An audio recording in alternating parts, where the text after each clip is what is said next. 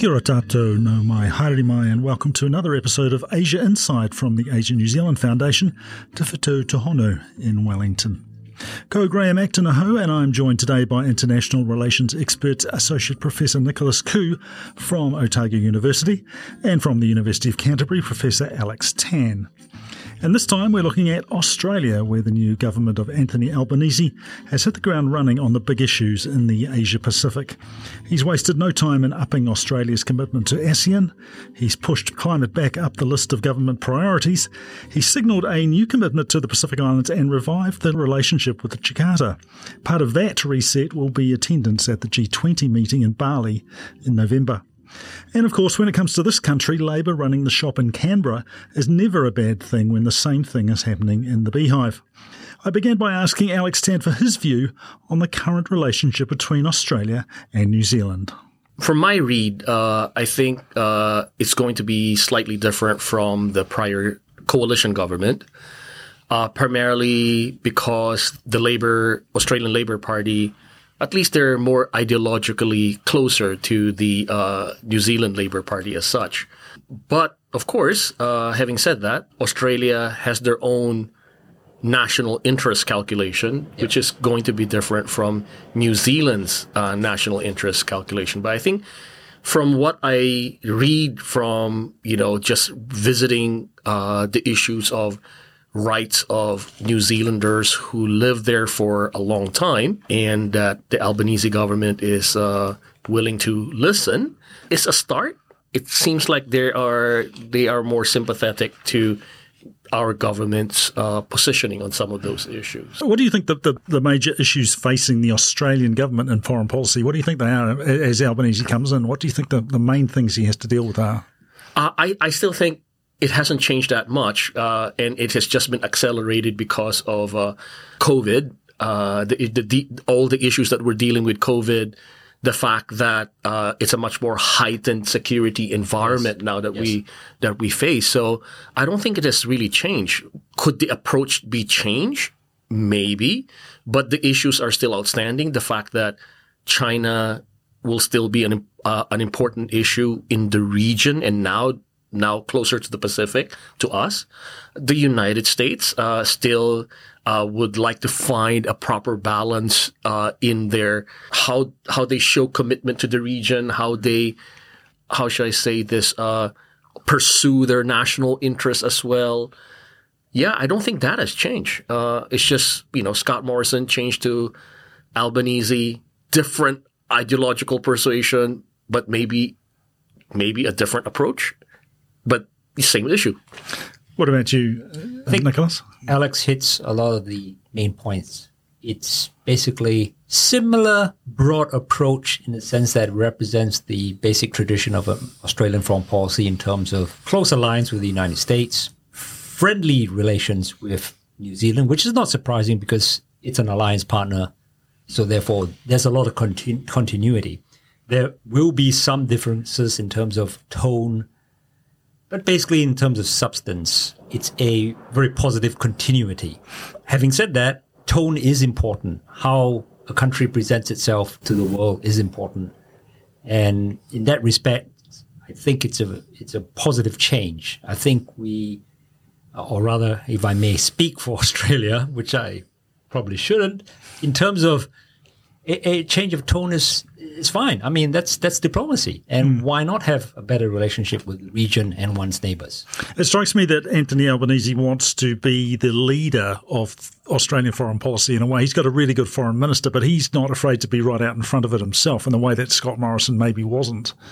Uh, if you're referring to one major difference I can think of, would be climate change, and um, I think we're going to see a lot of difference in that respect. Uh, but again, this will come in time. We'll see the full evolution of Albanese's approach and, in fact, whether that garners enough support domestically. One of the the big problems he's got, obviously, is what's going on in the South Pacific and Australia's connection with the South Pacific nations. What do you think he's? Um, I mean, he seems to have, and, and his his foreign minister Penny Wong have have kicked off reasonably well in that in that area. What do you think needs Australia needs to do to rehabilitate its reputation in the South Pacific? Well, certainly, uh, first and foremost, the Pacific Island Forum. That needs to be core focus of Australian and New Zealand foreign policy for that matter. And certainly getting on side with the Pacific Island Forum's members, addressing their concerns. Uh, they are important states and entities that uh, we need to deal with, uh, and Australia needs to deal with. As we've become very clear about, there are external actors who have a deep interest in the evolution of the diplomacy in that particular region. And um, this also happens to be a region that we have very core security interests in. And therefore, we have a deep interest in how this region evolves. And so it's something we just need, to cannot be emphasized enough. This is a core security interest for New Zealand and Australia. Do you think the Pacific Island Forum Alex, is the is the way of the future, or do you think it's maybe locked in the past in some way, and maybe a new body needs to be developed, or is the forum just I, needs to be re, retooled in a way? I, I, don't think we we need to retool or form a new forum as such. But what we need to do, both New Zealand and Australia, and maybe even more Australia rather than us, is that uh, you know Nick mentioned this idea of tone, right, uh, and how important the Pacific Island is you know, I, I, wrote a, a, research paper actually with a with a former student of mine and on studying the defense diplomacy that Australia, China, and New Zealand has done, and how successful this is on both how it hits the giver's strategy, but also look at it from the recipient side. And consistently, what uh, according to our empirical study is that what New Zealand does better in the Pacific is that we not only hear their call, but we actually listen. And we need to understand that, and, and Nick hit it right at the point there, that these are important sovereign states. When we go and talk to our partners there, we literally cannot just be hearing them and waiting to respond, but really to hear and listen their call. In the past, you know, the approach of different governments could be much more, you know, top down, could be much more condescending and probably less diplomatic, which opens an avenue for many people to say that, you know, how the West or Western nations deal with the Pacific harks back to neo-colonialist attitude and all of that stuff. I think we in New Zealand have done relatively well on that. And according to the, the diplomacy, defense diplomacy research that I've done is that the recipient countries rate us quite favorably, uh, compared to China and Australia, you know, because they feel like they're more top down, you know. Uh, so like what you said, what the Albanese government has done, you know, what Penny Wong has done in this first honeymoon period is to show that they are they not they are ready to listen, not just hear, but really listen. And I think for countries, small countries uh, in the Pacific, they just want to be treated as equals and as you know as partners rather than you yeah, know, a yeah. former colonial place or whatever. I mean, with with this sort of thing, I think it's New Zealand's in a situation where it doesn't have the financial grunt of Australia to make things happen in a way in, in, in the Pacific. So we, we fall back on a sort of persuasion. We have to go there and we have to engage in the argument and we have to talk about the situation and persuade the, the island nations that, you know, we are there to help and we can help in the following ways rather than just sort of coming in as, as, as a United States or the Australians or the Japanese even and just throwing a whole lot of money at something and making it happen through the money. When we do our foreign aid, it's very targeted as well. And, and part of that targeting is and you hit, you know, uh, Graham, you talk about the fact that we are money doesn't grow on trees here, and we are very careful how we spend our money. But but at the same time, because we have to target, we have limited resources. We then have to listen to what the primary needs are first, right? So, and part of that effectiveness is because we did listen because we don't have a lot. Mm. And so we have mm. to make sure that what we put is, is, uh, helpful and it's, uh, effect- effective and benefits, uh, you know, uh, uh, the, the local populace, you know. So I think there is, there's that. And I'm, I'm, I'm, I feel like the signals of this current, uh, new Australian government seem to be much more, uh, receptive uh, uh, to listening and hearing uh, the partners. They also seem to be, um, to me, I don't know who's best to talk about this, but um, about if we talk about Australia's relationship with ASEAN now and what it's been like and what it is, it seems to me that the, the talk in Canberra really is to, to grow closer to ASEAN, to, to forget about the the criticism of ASEAN as being a talking shop and all of that stuff, and actually latch onto it as a an existing framework that can actually do things in Southeast Asia in a way that Australia can't. What's the future of Australia's relationship with ASEAN, do you think, under the new government? Well, one of the probably most important strategic realities that has occurred over the last few years, and it's, it's in some respects something that was coming for a long time, is the increased great power competition in the Indo Pacific. And ASEAN is much closer to that than we are. And so, therefore, uh, Australia uh, New Zealand need to pay very close attention to what's going on in ASEAN. ASEAN is a very complex organization. It has a long history. Uh, and one of the more interesting things we've observed over the last 10, 15 years is that as ASEAN has expanded as an organization in the post-Cold War era, it's begin to lose a little bit of the consensus and momentum behind that organization. So on one hand, at a first glance, it seems to be one of the most successful regional organizations in the world. But at the same time, with the rise of great power competition, we begin to see splits within the organization. And this uh, is seen most prominently in the South China Sea issue. So we've had some countries such as Laos and Cambodia take a position that's more sympathetic to China. On the other hand, you have other states in ASEAN, uh, Vietnam, Singapore, uh, some others that disagree.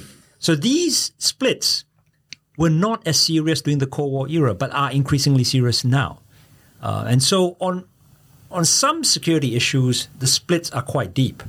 On other issues, uh, the region and regionalism through ASEAN works quite well. So this is part of the complexity that's come about in international politics in Southeast Asia, and Australia has to deal with this new reality just as we have to. Southeast Asia is quite hard for Australia, isn't it? It seems that it doesn't really get a lot of traction there. I mean, it's it's certainly putting a lot of resource in there, and there's a lot of money, but it's quite politically complicated, and and seems to me in the last few years maybe hasn't been on the on the front page of their agenda. Would you agree, Alex? With that? Yeah, I think I would. I definitely would agree, and and you know, even here in New Zealand, you know, I mean, that is our front yard, and yet. You know how many how many universities in the country teaches Bahasa Melayu? Yes. How many teaches Thai, Vietnam, Vietnamese, Tagalog, even? You know, so I, I you know, when you talk, when when you think of Australia now rethinking their relationship with ASEAN, to me, it's the obvious. They, you know, they're just Darwin is closer to Jakarta than it is to Canberra. You know, you have to not deal with them as such, but you have to live with that large border, so to speak. Uh, there also it also happens to be economically a growing region. Yes, it's very complex because it's very diverse. Uh, you have semi-democratic system, non-democratic system, barely democratic system, and weak democracies. Large archipelagos, you know, different religion, different ethnicity. It's very, very complex. But having said that, when we when we when we say you know, uh, um, for many people, they think of ASEAN as a talking shop, and but maybe we are coming from a very Western centric perspective, you know, uh, on looking at how ASEAN does their business. Because in some cultures, how do you build trust if you don't talk to each other, right? I mean, so for us over here in the West, we have to appreciate the fact that if they, if the region doesn't see us as as resident to that area, then we have to be accepted to go into their clubs. Now, and then we stand outside and complain about how their club is run. Right? I mean, I, I think it's a little bit funny that way. So maybe we have to accept the fact that that's how they do work. It's through dialogue first. Keep on talking, keep on talking, because we might find consensus. And I'd have to say that what I really appreciated, you know, having an Asian background as such, I really appreciated the fact that Penny Wong is foreign, minister. You know, it signals, it signals to Asia, it signals to Southeast Asia that we are also part of Southeast Asia. You know, when a foreign minister can speak Bahasa Melayu fluently. How many European foreign ministers, American foreign ministers would be able to say that comfortably? You mm. know, and for us here in New Zealand and, and certainly in Australia, that is our front yard too. Pacific is our side yard. This is our front yard. And we have no choice but to find a way to coexist and le- live peacefully. But how do we do that if they don't think us as part of that group? Well, we enter their club. We keep on talking to them.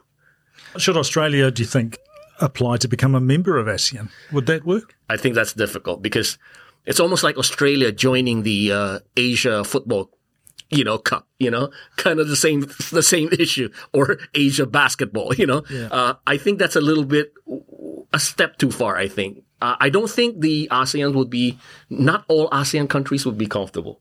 No, no, indeed. They're a long-standing dialogue partner of ASEAN. So Yeah. in that sense, um, they're maintaining very close links.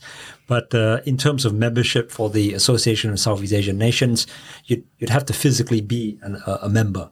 So the only really serious uh, possibility in terms of ASEAN expansion would be East Timor because Yeah, it is Timor-Leste. physically part of. Uh, That's right. South- But we're part of their, we're part of many of these other groups that, uh, that has ASEAN as central, which is good. I mean, I, I think, uh, we have done well in, in saying that, hey, we're, ha- we're, we're more than willing to, to be part of that, to be part of that conversation and continued part of that. Uh, because, you know, I mean, it's, it's corny to say it, but it's really our front yard. We have to take care. We have to, you know, we have to be there. In, in many respects, it's a no-brainer because our economic and our military security interests converge on the stability of Southeast Asia. Yeah. It's, it's pretty obvious. And in fact, uh, there are empirical examples where um, New Zealand and Australia have invested their military resources and their diplomatic resources on top of that to the stability of Southeast Asia. I go no further than to say in the Vietnam War, uh, New Zealand and Australia had troops physically participating in that uh, conflict, uh, all for the stability of the region. So this is not an abstract issue for uh, New Zealanders in the past, but somehow or other, after the Cold War, it's, it's evolved to a point where this message needs to be reiterated. And I think I think for New Zealand, we were talking about the Albanese government approach, but I think for us here in New Zealand, we should listen to Southeast Asia. They have dealt with big neighbors and big superpowers since post, you know, Second World War. And how they approach this, how they deal with these intricacies of great power rivalries, how they manage to to grow in spite of all these push and pull factors. We have to learn from that. And and I would say that we need to pay more close attention, have true dialogue partners on the capitals from Manila to Jakarta, Hanoi, Bangkok, Singapore, Kuala Lumpur. Very, very, very much needed. They are trading nations like us. A couple of years ago, a leader of one of the leading Thai political parties said to me, When New Zealand speaks, Thailand listens because we're interested in what New Zealand thinks about what's going on. Do you think that message is clouded over to a certain extent? We're feeling that we're not important enough, that we're not important, or we don't know what to say, or we don't know how to say it, we don't know who should be saying it or where it should be said. Well, this kind of, shall we say, lack of confidence uh, comes about because engagement has not been as sustained as I would argue has to be the case. So there's no substitute to actually getting down and doing the work of engagement with the Southeast Asian states. It's not to say that New Zealand and Australia, as uh, nation states, have not participated in the region's diplomacy. But what we're highlighting is that this engagement on the part of Australia and New Zealand needs to be ramped up and that there is no reason why it shouldn't be ramped up. In fact, there is every reason in the world and every interest in the world for both countries to ramp up their engagement. It's just common sense. And may I just add that this is one of the most dynamic trading areas in the world. So, to the extent that we need to increase our engagement, it practically means we need to be uh, kind of channeling our resources toward education, learning the language of the region, learning the history of the region. That means financing courses in New Zealand and Australian universities that deal with what are known as area studies. And that is the first step to really taking the region seriously. And you know, I mean, even the fact about uh, what not to, uh, that we feel like we don't have much to say. When just think of how many overseas-based foreign correspondent we have based in these countries, right? Hmm. That's an issue already. We don't have enough ears on the ground to begin with. Well, we don't have any actually, do we? That's Alex? right. You know, and, have, and I'd, I'd hope that you know. I mean, this is.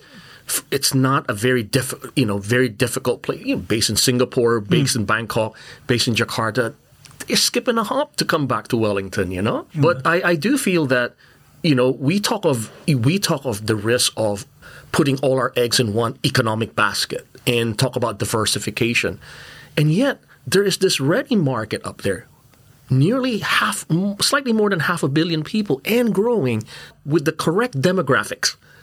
And you know, we we talk about uh, certainly our foundation right here, Asia New Zealand Foundation. We we want people to get Asia ready and stuff like that. But Asia is such a big place, right? But we can start and say, hey, maybe we should make our guys Southeast Asia ready now. We should make our and we and and because of the challenges of great power rivalry, what they face, what the Singaporeans face, what the Thai face, the Malaysians, Filipinos, Vietnamese, and us are not too different. We are small states, you know, in these in this really rough water.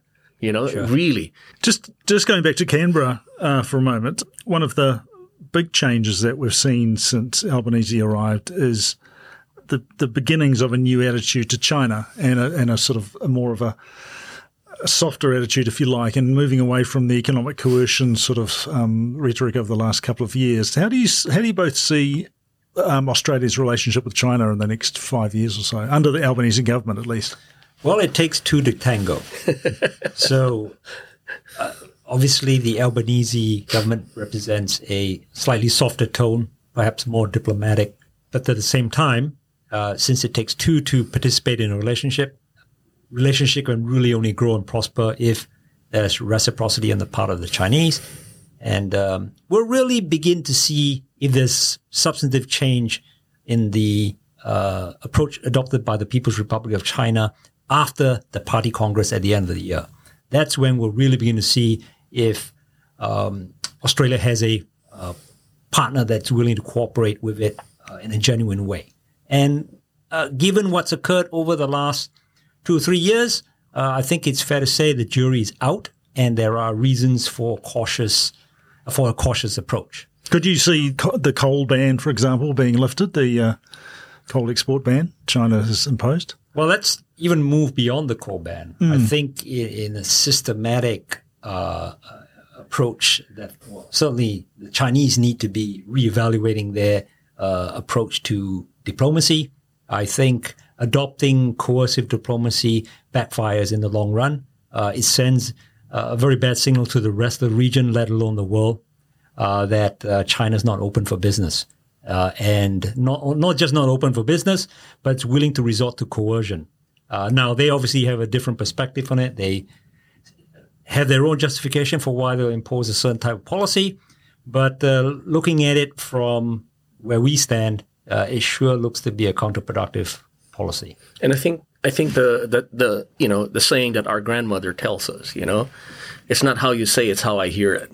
You know, I think it has to be reiterated. The fact that the Chinese may be saying, I don't know enough about the domestic politics, but could you know is is it an audience cost with regards to their politicians? Right? Are they talking to their own people more than talking to us? But they have to be conscious that that whatever they say, wolf warrior diplomacy and what have you, we will have a different way of hearing it. And sometimes what we hear is quite rough and quite uh, pushy and coercive and stuff like that. The Albanese, you know, as uh, uh, Nick says, it takes two to tango. You know, there's this book uh, on evolution of cooperation. You know, Axelrod, Uh, yeah, the Robert Axelrod's book on evolution for cooperation. You know what Australia has done is I've shown my my hand out now. So it's now your turn to show your hand out so that we can shake hand. The approach is different. The interest of na- na- Australia's national interest has not changed. They will not re- readily budge from that. I definitely agree, right? But diplomacy does not mean that you're soft.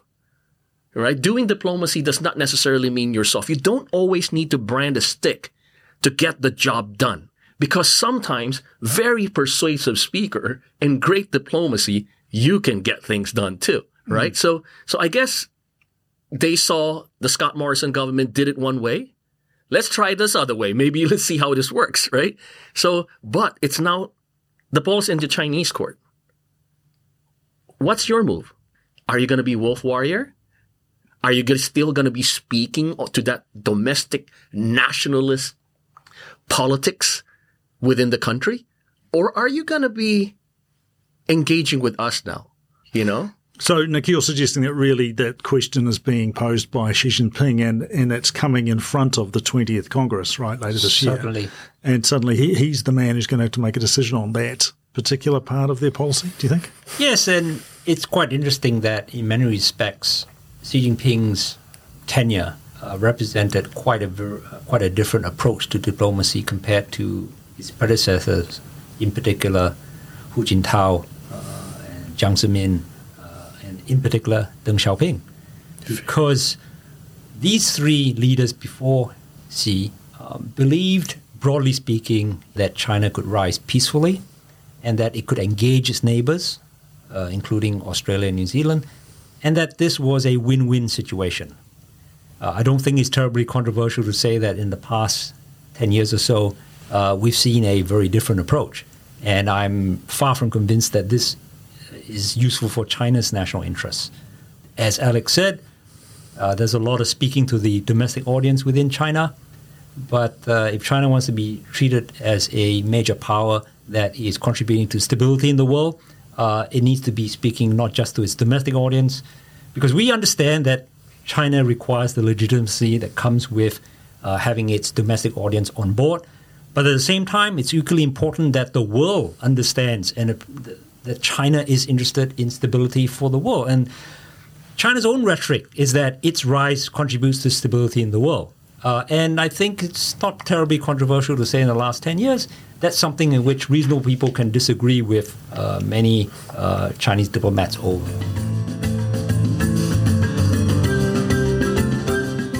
I've been talking with Professor Alex Tan from the University of Canterbury and Associate Professor Nicholas Khoo from Otago University in Dunedin.